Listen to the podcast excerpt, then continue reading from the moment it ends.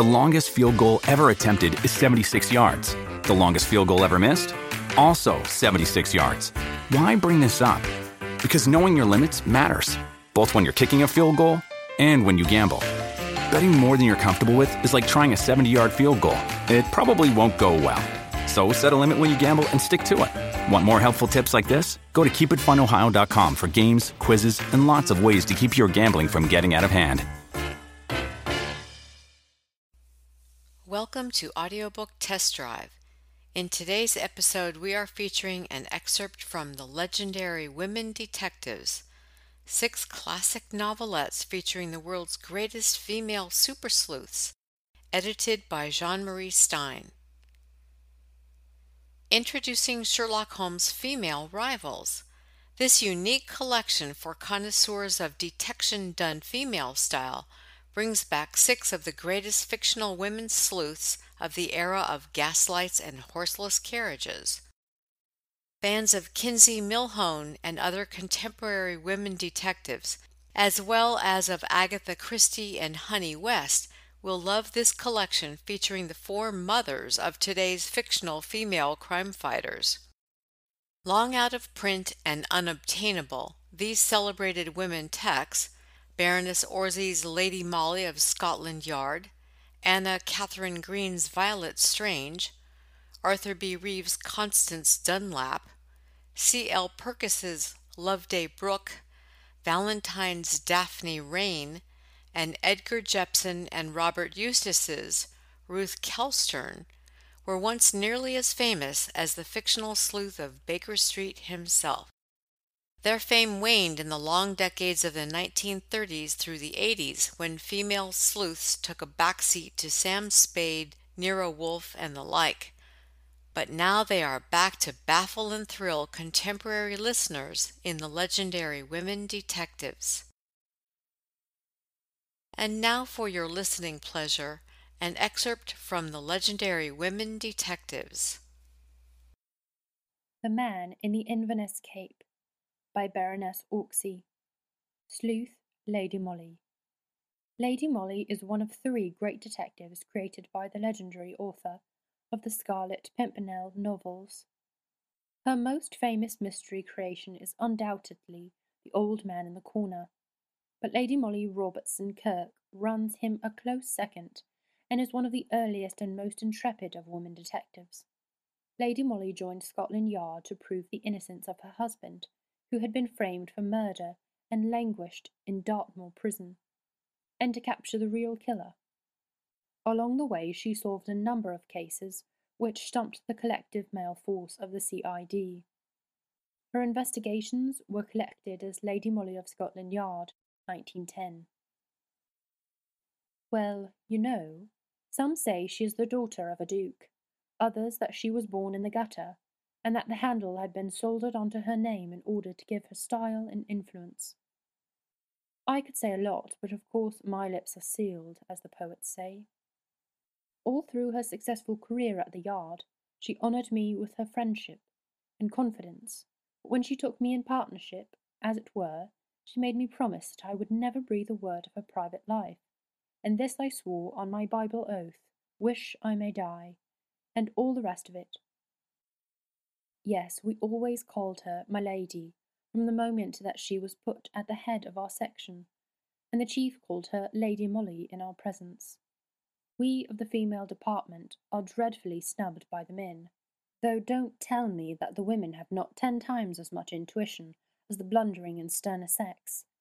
My firm belief is that we shouldn't have half so many undetected crimes if some of the so-called mysteries were put to the test of feminine investigation. Many people say, people too, mind you, who read their daily paper regularly, that it is quite impossible for one to disappear within the confines of the British Isles. At the same time, these wise people invariably admit one great exception to their otherwise unimpeachable theory, and that is the case of Mister Leonard Marvel, who, as you know, walked out one afternoon from the Scotia Hotel in Cromwell Road, and has never been seen or heard of since. Information had originally been given to the police by Mister Marvel's sister Olive, a Scotchwoman of the usual accepted type, tall, bony, with sandy-coloured hair, and a somewhat melancholy expression in her blue-grey eyes. Her brother, she said, had gone out on a rather foggy afternoon. I think it was the third of February, just about a year ago.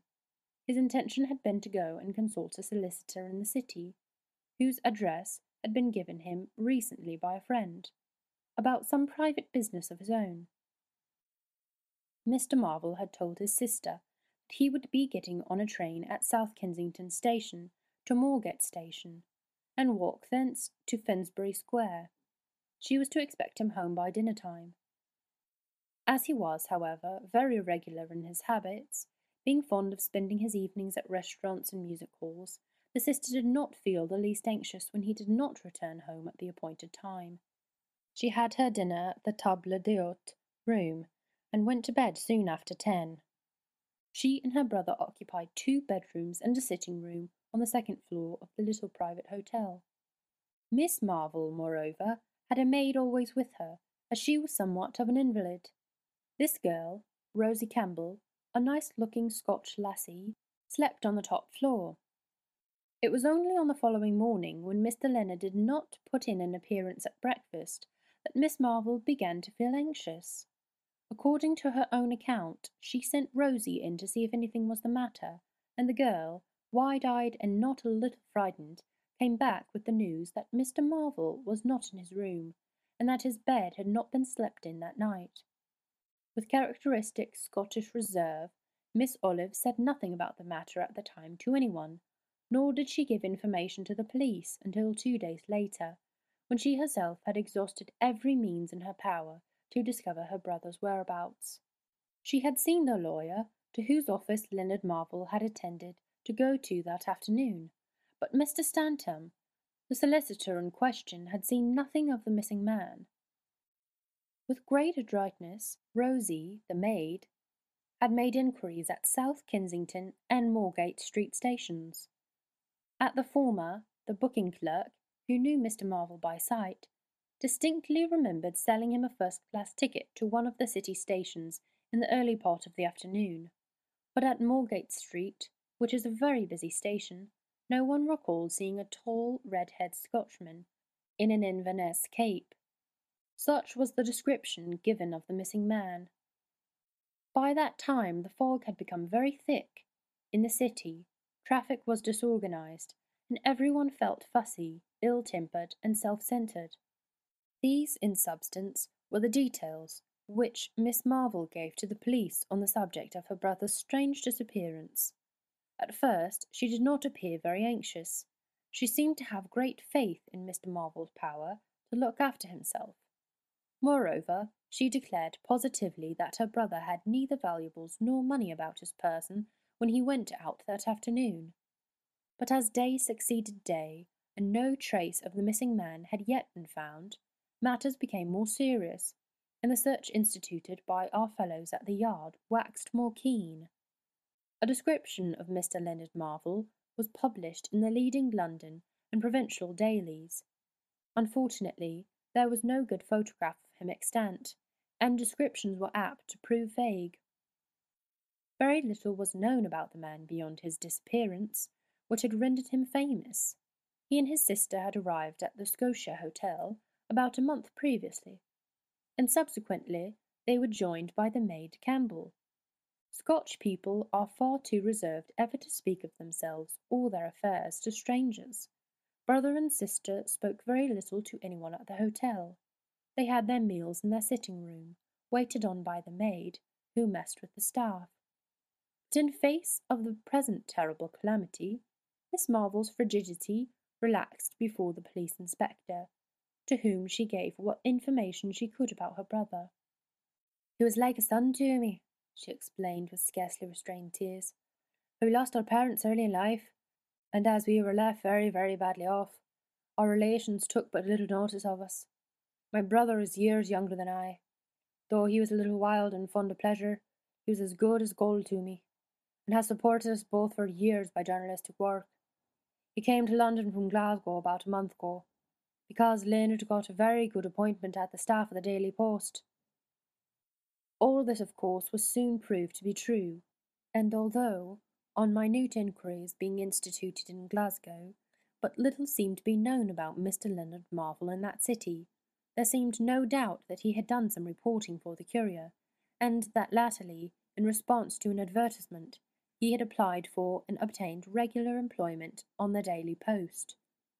The latter enterprising halfpenny journal, with characteristic magnanimity, made an offer of fifty pound reward to any of its subscribers who gave information which would lead to the discovery of the whereabouts of Mister Leonard Marvel. But time went by, and that too remained unclaimed. Lady Molly had not seemed as interested as she usually was in cases of this sort. With strange flippancy, wholly unlike herself, she remarked that one Scotch journalist more or less in London did not vastly matter. It was much amused, therefore, one morning about three weeks after the mysterious disappearance of Mister Leonard Marvel, when Jane, our parlour-maid, brought in a card accompanied by a letter. The card bore the name Miss Olive Marvel. The letter was the usual formula from the chief, asking Lady Molly to have a talk with the lady in question, and to come and see him on the subject after the interview. With a smothered yawn, my dear lady told Jane to show in Miss Marvel. "There are two of them, my lady," said Jane, as she prepared to obey. "Two what?" asked Lady Molly with a laugh. "Two ladies, I mean," explained Jane. "Well, show them both into the drawing-room," said Lady Molly impatiently. Then, as Jane went off on this errand, a very funny thing happened.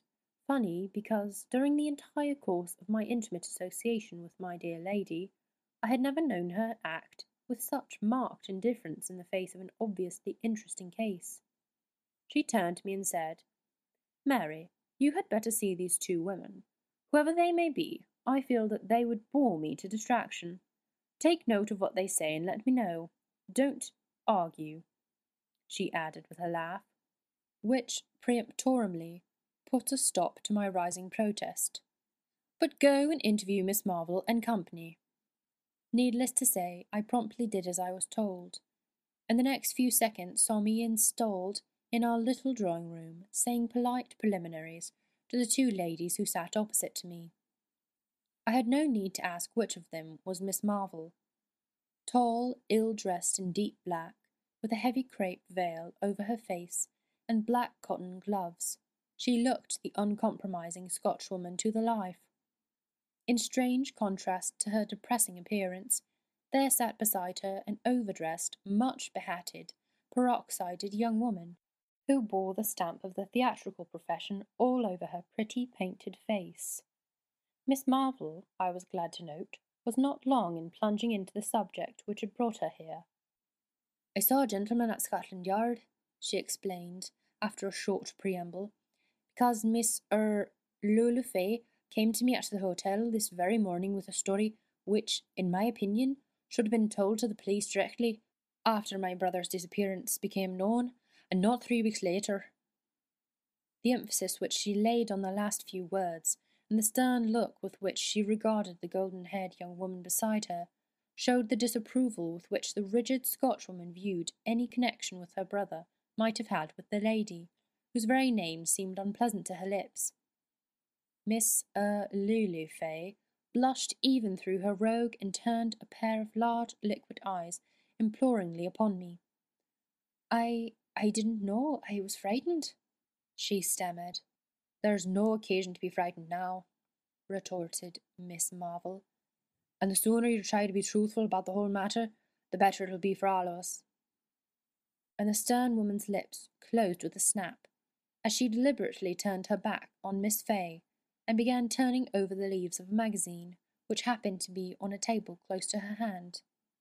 I muttered a few words of encouragement, for the little actress looked ready to cry. I spoke as kindly as I could, telling her that if, indeed, she could throw some light on Mister Marvel's present whereabouts, it was her duty to be quite frank on the subject. She hemmed and hawed for a while, and her simpering ways were just beginning to tell on my nerves, when she suddenly started talking very fast. "I'm a principal boy at the Grand," she explained with great volubility, "and I knew Mister Leonard Marvel well, In fact, er, uh, he paid me a good deal of attention and—" "Yes, and?" I inquired, for the girl was obviously nervous. There was a pause. Miss Fay began to cry. "And it seems that my er, er, brother took this young er, lady to supper on the night of the February third, after which no one has ever seen or heard of him again." Here interposed Miss Marvel quietly. "Is that so?" I asked. Lulu Fay nodded, whilst heavy tears fell upon her clasped hands. "But why did you not tell this to the police three weeks ago?" I ejaculated, with all the sternness at my command. I I was frightened," she stammered. "Frightened of what?" "I'm engaged to Lord Mountnewt, and—" "And you did not wish him to know that you were accepting the attentions of Mister Leonard Marvel, was that it? Well," I added with involuntary impatience, "what happened after you had supper with Mister Marvel?" "Oh, I hope, I hope that nothing happened," she said through more tears. "We had supper at the Trocadero, and he saw me into my brougham. Suddenly, just as I was driving away, I saw Lord Mountnewt standing quite close to us in the crowd." "Did the two men know each other?" I asked. "No," replied Miss Fay. "At least, I didn't think so, but when I looked back through the window of my carriage, I saw them standing on the curb talking to each other for a moment, and then walk off towards Piccadilly Circus together. That is the last I seen of either of them," continued the little actress with a fresh flood of tears. "Lord Mountnewt hasn't spoken to me since, and Mister Marvel's disappeared with my money and my diamonds." "Your money and your diamonds?" I gasped in amazement. "Yes, he told me he was a jeweller, and that my diamonds wanted resetting. He took them with him that evening, for he said that London jewellers were clumsy thieves, and he would love to do the work for me himself. I also gave him two hundred pounds, which he said he would want for buying the gold and platinum required for the settings, and now he has disappeared, and my diamonds and my money, oh, I've been very, very foolish, and—" Her voice broke down completely. Of course, one often hears of the idiocy of girls giving money and jewels unquestioningly to clever adventurers who know how to trade upon their inordinate vanity. There was, therefore, nothing very out of the way in this story just told to me by Miss er, Lulu Fay, until the moment when Miss Marvel's quiet voice, with its marked Scotch burr, broke in upon the short silence which had followed the actress's narrative. "As I explained to the Chief Detective Inspector at Scotland Yard," she said calmly, "the story which this young er, lady tells is only partly true. She may have had supper with Mister Leonard Marvel on the night of February third, and he may have paid her certain attentions, but he never deceived her by telling her that he was a jeweller, nor did he obtain possession of her diamonds and her money through false statements. My brother was the soul of honour and loyalty. If for some reason which Miss er, Lulu Fay chooses to keep secret, he had her jewels and money in his possession on the fatal February third, then I think his disappearance is accounted for. He has been robbed and perhaps murdered." Like a true Scotswoman, she did not give away her tears, but even her harsh voice trembled slightly when she thus bore witness to her brother's honesty and expressed the fears which assailed her as to his fate. Imagine my plight. I could ill forgive my dear lady for leaving me in this unpleasant position, a sort of peacemaker between two women who evidently hated one another, and each of whom was trying her best to give the other the lie direct. I ventured to ring for our faithful Jane, and to send her with an imploring message to Lady Molly, begging her to come and disentangle the threads of this muddled skein with her clever fingers. Jane returned with a curt note from my dear lady, telling me not to worry about such a silly case, and to bow the two women out of the flat as soon as possible, and then come for a nice walk. I wore my official manner as well as I could, trying not to betray the printer's hand. Of course, the interview lasted a great deal longer, and there was considerably more talk than I can tell you of in a brief narrative, but the gist of it all was just as I've said. Miss Lulu Fay stuck to the point of the story which she had originally told Miss Marvel. It was the latter uncompromising lady who had immediately marched the younger woman off to Scotland Yard in order that she might repeat her tale to the police. I did not wonder that the chief promptly referred them both to Lady Molly. Anyway, I made excellent shorthand notes of the conflicting stories which I heard, and I finally saw, with real relief, the two women walk out of our little front door. Our fellows at the yard were abnormally active. It seemed, on the face of it, impossible that a man, healthy, vigorous, and admittedly sober, could vanish in London between Piccadilly Circus and Cromwell Road, without leaving the slightest trace of himself, or of the valuables said to have been in his possession. Of course, Lord Mountnewt was closely questioned. He was a young guardsman of the usual pattern, and after a great deal of vapid talk which irritated Detective Inspector Saunders not a little, he made the following statement. "I certainly am acquainted with Miss Lulu Fay. On the night in question I was standing outside the truck, when I saw this young lady at her own carriage window talking to a tall man in an Inverness cape. She had, earlier in the day, refused my invitation to supper, saying that she was not feeling very well, and would go home directly after the theatre. Therefore I felt naturally a little vexed. I was just about to hail a cab, meaning to go to the club, when, to my intense astonishment, the man in the Inverness cape came up to me and asked me if I could tell him the best way to get back to Cromwell Road." "And what did you do?" asked Saunders. "I walked a few steps with him and put him on his way," replied Lord Mountnewt, blandly. In Saunders' own impressive words, he thought the story fishy. He could not imagine the arm of coincidence being quite so long as to cause these two men, who presumably were both in love with the same girl, and who had just met at a moment when one of them was obviously suffering pangs of jealousy, to hold merely a topographical conversation with one another. But it was quite difficult to suppose that the eldest son and Marquis of Loam should murder a successful rival and then rob him in the streets of London. Moreover, here came the eternal and unanswerable questions. If Lord Mountnewt had murdered Leonard Marvel, where and how had he done it? And what had he done with the body? I dare say you are wondering by this time why I have said nothing about the maid, Rosie Campbell. Well, plenty of very clever people, I mean those who write letters to the papers and give suggestions to every official department in the kingdom, thought that the police ought to keep a very strict eye upon the pretty Scotch lassie.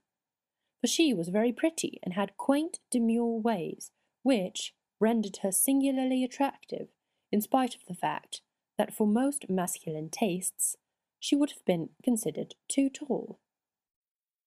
Of course, Saunders and Danvers kept an eye on her, you may be sure of that, and got a good deal of information about her from the people at the hotel. Most of it, unfortunately, was irrelevant to the case. She was maid attendant to Miss Marvel, who was feeble in health, and who went out but little. Rosie waited on her master and mistress upstairs, carrying their meals to their private room, and doing their bedrooms. The rest of the day she was fairly free, and was quite sociable downstairs with the hotel staff.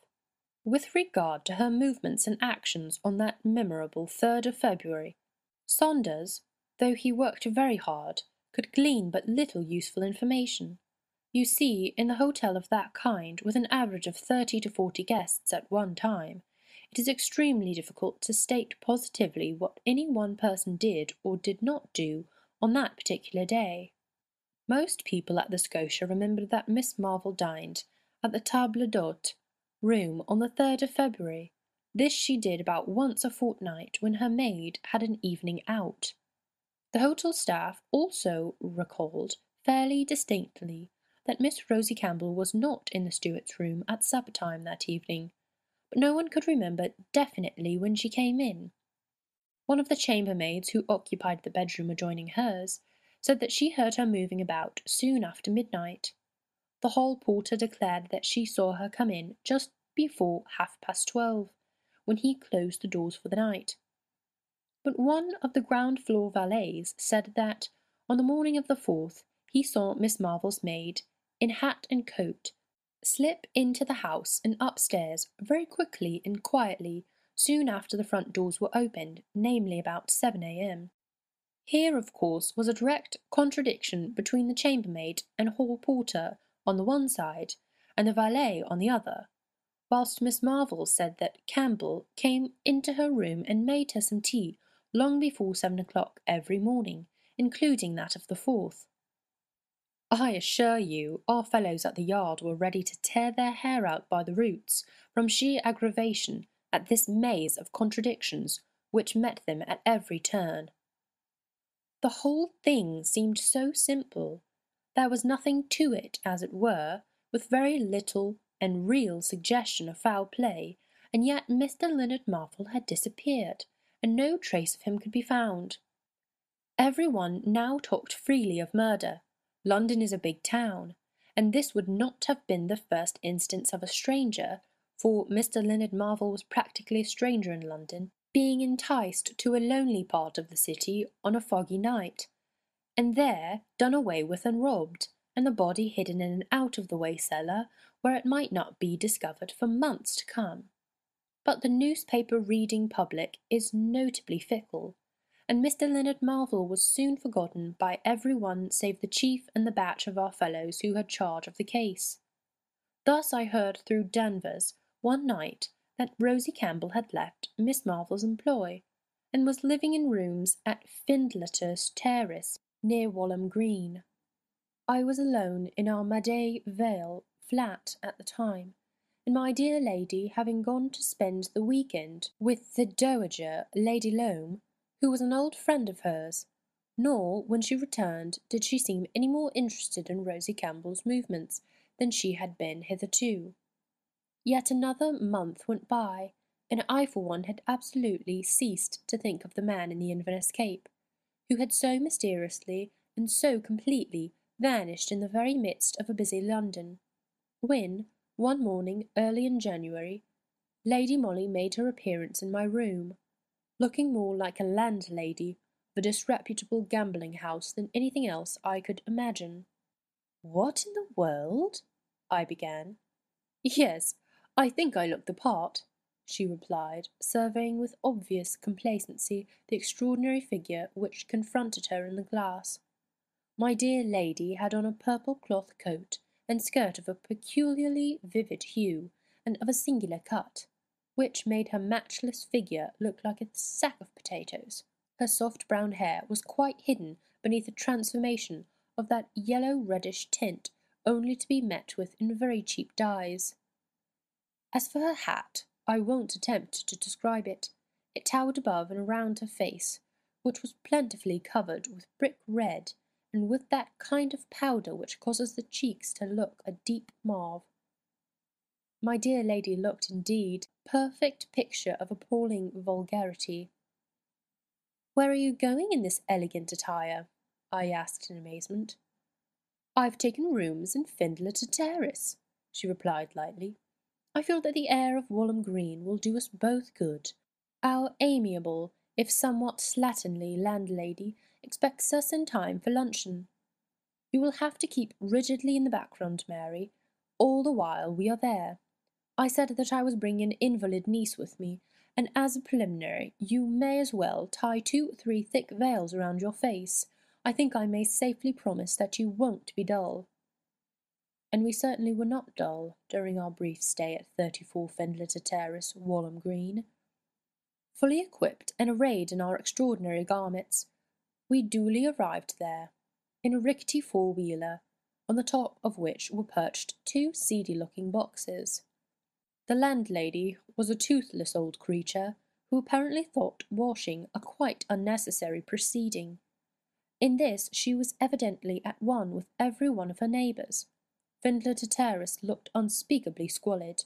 Groups of dirty children congregated in the gutters, and gave forth discordant shrieks as our cab drove by. Through my thick veils I thought that, some distance down the road, I spied a horsey-looking man in ill-fitted riding breeches and gaiters, who vaguely reminded me of Danvers. Within half an hour of our installation, and whilst we were eating a tough steak over a doubtful tablecloth, my dear lady told me that she had been waiting a full month until rooms in this particular house opened to be vacant. Fortunately, the population of Findlater Terrace is always a shifting one, and Lady Molly had kept a sharp eye on number thirty-four, where, on the floor above, lived Miss Rosie Campbell. Directly after the last set of lodgers walked out of the ground-floor rooms, we were ready to walk in. My dear lady's manners and customs, whilst living at the above aristocratic dress, were fully in keeping with her appearance. The shrill, rasping voice, which with she assumed, echoed from attic to cellar. One day I heard her giving vague hints to the landlady that her husband, Mister Marcus Stone, had had a little trouble with the police about a small hotel which he had kept somewhere near Fitzroy Square, and where young gentlemen used to come and play cards of a night. The landlady was also made to understand that the worldly Mister Stone was now living temporarily at His Majesty's expense, whilst Missus Stone had to live a somewhat secluded life, away from her fashionable friends. The misfortunes of the pseudo-Miss Stone in no way marred the amiability of Miss Treadwin, our landlady. The inhabitants of Findlater Terrace care very little about the antecedents of their lodgers, so long as they pay their week's rent in advance and settle their extras without much murmur. This Lady Molly did, with the generosity characteristic of an ex-lady of means. She never grumbled at the quality of jam and marmalade which we were supposed to have consumed every week, and which anon reached titanic proportions. She tolerated Miss Treadwin's cat, tipped Ermentrude, the tousled lodging-house slavey, lavishly, and lent the upstairs lodger her spirit lamp and curling tongs when Miss Rosie Campbell's got out of order. A certain degree of intimacy followed the loan of those curling tongs. Miss Campbell, reserved and demure, greatly sympathised with the lady who was not on the best of terms with the police. I kept steadily in the background. The two ladies did not visit each other's rooms, but they held long and confidential conversations on the landings, and I gathered, presently, that the pseudo-Miss Stone had succeeded in persuading Rosie Campbell that, if the police were watching number thirty-four, Findlater Terrace, at all, it was undoubtedly on account of the unfortunate Mister Stone's faithful wife. I found it a little difficult to fathom Lady Molly's intentions. We had been in the house over three weeks, and nothing whatever had happened. Once I ventured on a discreet query as to whether we were to expect the sudden reappearance of Mister Leonard Marvel. For, if that's what it's about, I argued, then surely the men from the yard could have kept the house in view, without all this inconvenience and masquerading on our part. But to this tirade my dear lady vouchsafed no reply. She and her newly acquired friend were, at this time, deeply interested in the case known as the West End Shop Robberies, which no doubt you recollect, since they occurred such a very little while ago. Ladies who were shopping in the large drapers' emporiums during the crowded and busy sale time lost reticules, purses, and valuable parcels without any trace of the clever thief being found. The drapers, during sale time, invariably employed detectives in plain clothes to look after their goods. But in this case it was the customers who were robbed, and the detectives, attentive to every attempt at shoplifting, had had no eyes for the more subtle thief. I had already noticed Miss Rosie Campbell's keen look of excitement when the pseudo-Miss Stone discussed these cases with her. I was not a bit surprised, therefore, when one afternoon, at about tea-time, my dear lady came home from her habitual walk, and, at the top of her shrill voice, called out to me in the hall, "Mary! Mary! They've got the man from the shop robberies. He's given the silly police the slip this time, but they know who he is now, and I suppose they'll get him presently. 'Tisn't anybody I know," she added with that harsh, common laugh which she had adopted for her part. I had come out of the room in response to her call, and was standing just outside of our own sitting-room door. Miss Treadwin, too, bedraggled and unkempt as usual, had sneaked up to the area steps, closely followed by Ermentrude. But on the half-landing just above us, the trembling figure of Rosie Campbell with scared white face and dilated eyes, looked on the verge of a sudden fall. Still talking shrilly and volubly, Lady Molly ran up to her, but Miss Campbell met her halfway, and the pseudo Missus Stone, taking vigorous hold of her wrist, dragged her on to her own sitting-room. "Pull yourself together now," she said with rough kindness. "That oh Treadwin is listening, and you needn't let her know too much. Shut the door, Mary. Lord bless you, my dear. I've gone through worse scares than these. There, you just lie down on this sofa a bit. My niece will make you a cup of tea, and I'll go get an evening paper and see what's going on. I suppose you're very interested in the shop robbery, man, or you wouldn't have took on so." Without waiting for Campbell's contradiction to the statement, Lady Molly flounced out of the house. Miss Campbell hardly spoke during the next ten minutes that she and I were left alone together.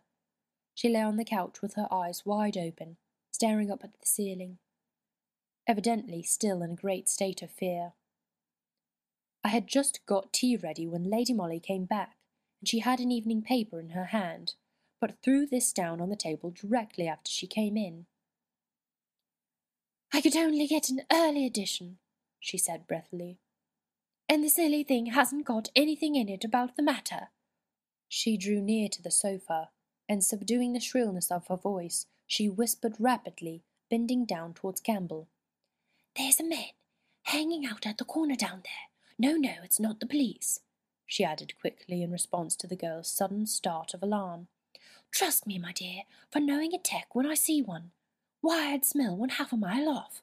No, my opinion is that it's your man, my dear, and that he's in a devil of a hole." "Oh, he oughtn't to come here," ejaculated Campbell in great alarm. "He'll get me into trouble and do himself no good. He's been a fool," she added with fierceness wholly unlike her usual demure placidity. "Getting himself caught like that. Now I suppose we'll have to hook it if there's time." "Can I do anything to help you?" asked the pseudo Miss Stone. "You know I've been through all this myself, when they were after Mister Stone, or perhaps Mary could do something." "Well, yes," the girl said, after a slight pause, during which she seemed to be gathering her wits together. "I'll write a note, and you shall take it, if you will, to a friend of mine, a lady who lives in the Cromwell Road. But if you still see a man lurking about at the corner of the street, then, just as you pass him, say the word Campbell, and if he replies Rosie, then give him the note. Will you do that?" "Of course I will do that, my dear. Just you leave it all to me." And the pseudo Missus Stone brought ink and paper and placed them on the table. Rosie Campbell wrote a brief note, and then fastened it down with a bit of sealing wax before she handed it over to Lady Molly. The note was addressed to Miss Marvel, Scotia Hotel, Cromwell Road. "You understand," she said eagerly. "Don't give the note to the man unless he says Rosie in reply to the word Campbell." "All right, all right," said Lady Molly, slipping the note into her reticule. "And you go up to your room, Miss Campbell. It's no good giving that old fool Treadwin too much to gossip about." Rosie Campbell went upstairs, and presently my dear lady and I were walking rapidly down the badly lit street. "Where is the man?" I whispered eagerly as soon as we were out of the earshot of number thirty-four. "There is no man," replied Lady Molly quickly. "But the West End shop thief?" I asked. "He hasn't been caught yet, and won't be either, for he is far too clever a scoundrel to fall into an ordinary trap." She did not give me time to ask further questions, for presently, when he had reached Reporton Square, my dear lady handed me the note written by Campbell and said, "Go straight to the Scotia Hotel and ask for Miss Marvel. Send up the note to her, but don't let her see you, as she knows you by sight. I must see the chief first, and will be with you as soon as possible. Having delivered the note, you must hang about outside as long as you can. Use your wits. She must not leave the hotel before I see her." There was no hansom to be got in the elegant quarter of the town, so, after parted from my dear lady, I made for the nearest underground station, and took the train for South Kensington. Thus it was nearly seven o'clock before I reached the Scotia. In answer to my queries for Miss Marvel, I was told that she was ill in bed and could see no one. I replied that I only had brought a note for her and would wait for a reply. Acting on my dear lady's instructions, I was as slow in my movements as ever I could be, and was some time in finding the note and handing it to the waiter, and then took it upstairs. Presently he returned with a message. "Miss Marvel says there is no answer." Whereupon I asked for a pen and paper at the office, and wrote the following brief note on my own responsibility, using my wits as my dear lady had bidden me to do. "Please, madame," I wrote, "will you send just a line to Miss Rosie Campbell? She seems very upset and frightened at some news she has had." Once more the waiter ran upstairs, and returned with a sealed envelope, which I slipped into my reticule. Time was slipping by very slowly, and I did not know how long I should have to wait about outside in the cold, when, to my horror, I heard a hard voice with a marked Scotch accent, saying, "I am going out, waiter, and shan't be back to dinner. Tell them to lay a little cold supper upstairs on my room." The next moment Miss Marvel, with her coat, hat, and veil, was descending the stairs. My plight was awkward. I certainly did not think it safe to present myself before the lady. She would undoubtedly recollect my face. Yet I had orders to detain her until the appearance of Lady Molly. Miss Marvel seemed in no hurry. She was putting on her gloves as she came downstairs. In the hall she gave a few more instructions to the porter, whilst I, in the dark corner in the background, was vaguely planning an assault or an alarm of fire. Suddenly, at the hotel entrance, where the porter was obsequiously holding open the door for Miss Marvel to pass through, I saw the latter's figure stiffen, and she took one step back as if involuntarily, then, equally quickly, attempted to dart across the threshold, in which a group composed of my dear lady, of Saunders, and of two or three people scarcely distinguishable in the gloom beyond, had suddenly made its appearance. Miss Marvel was forced to retreat into the hall. Already I had heard Saunders' hurried whisper words. "Try not to make a fuss in this place now. Everyone can go off quietly, you know." Danvers and Cotton, who I knew well, were already standing one each side of Miss Marvel, whilst suddenly among this group I recognised Fanny, the wife of Danvers, who is one of our female searchers at the yard. "Shall we all go into your room?" suggested Danvers. "I think that is quite unnecessary," interposed Lady Molly. "I feel convinced that Mister Leonard Marvel will yield to the inevitable quietly and follow you without giving any trouble." Marvel, however, did make a bold dash for liberty. As Lady Molly had said previously, he was far too clever to allow himself to be captured easily, but my dear lady had been cleverer. As she told me subsequently, she had from the first suspected that the trio, who lodged at the Scotia Hotel, were really only a duo, namely, Leonard Marvel and his wife, Rosie Campbell. The latter impersonated a maid most of the time, but among these two clever people, the three characters were interchangeable. Of course, there was no Miss Marvel at all. Leonard was alternately dressed up as a man or woman, according to the requirements of his villainies. "As soon as I heard that Miss Marvel was very tall and bony," said Lady Molly, "I thought that there might be a possibility of her being merely a man in disguise. Then there was the extraordinarily suggestive fact, but little dealt on by either the police or public, that no one seems ever to have seen brother and sister together, nor was the entire trio ever seen at one and the same time. On that third of February, Leonard Marvel went out. No doubt he changed his attire in the ladies' waiting-room at one of the railway stations. Subsequently he came home, now dressed as Miss Marvel, and had dinner at the table d'hôte room, as to set up a fairly plausible alibi.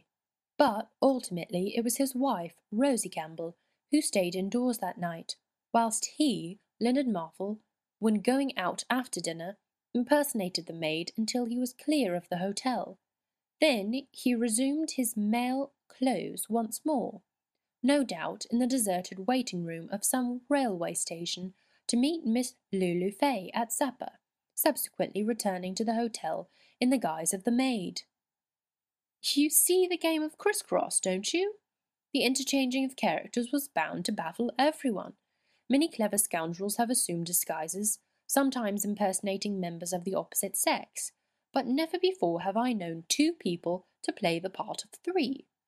Thus, endless contradictions followed as to the hour when Campbell the maid went out and when she came in, for at one time it was she herself who was seen by the valet, and at another it was Leonard Marvel dressed in her clothes. He was also clever enough to accost Lord Mountnewt in the open street, thus bringing further complications into this strange case. After the successful robbery of Miss Fay's diamonds, Leonard Marvel and his wife parted for a while. They were waiting for an opportunity to get across the channel, and there turn their booty into solid cash, whilst Missus Marvel, alias Rosie Campbell, led a retired life in Findlater Terrace. Leonard kept his hand in with West End Shop Robberies. Then Lady Molly entered the lists. As usual, her scheme was bold and daring. She trusted her own intuition and acted accordingly, when she brought home the false news that the author of the shop robberies had been spotted by the police. Rosie Campbell's obvious terror confirmed her suspicions. The note written by the latter to the so-called Miss Marvel, though it contained nothing in any way incriminating, was the crowning certitude that my dear lady was right, as usual, in all her surmises. And now Mister Leonard Marvel will be waiting for two years at the taxpayer's expense. He has disappeared temporarily from the public eye. We hope you enjoyed listening to this excerpt from The Legendary Women Detectives. If you would like to hear the entire audiobook, it can be purchased at amazon dot com, audible dot com, and i tunes dot com.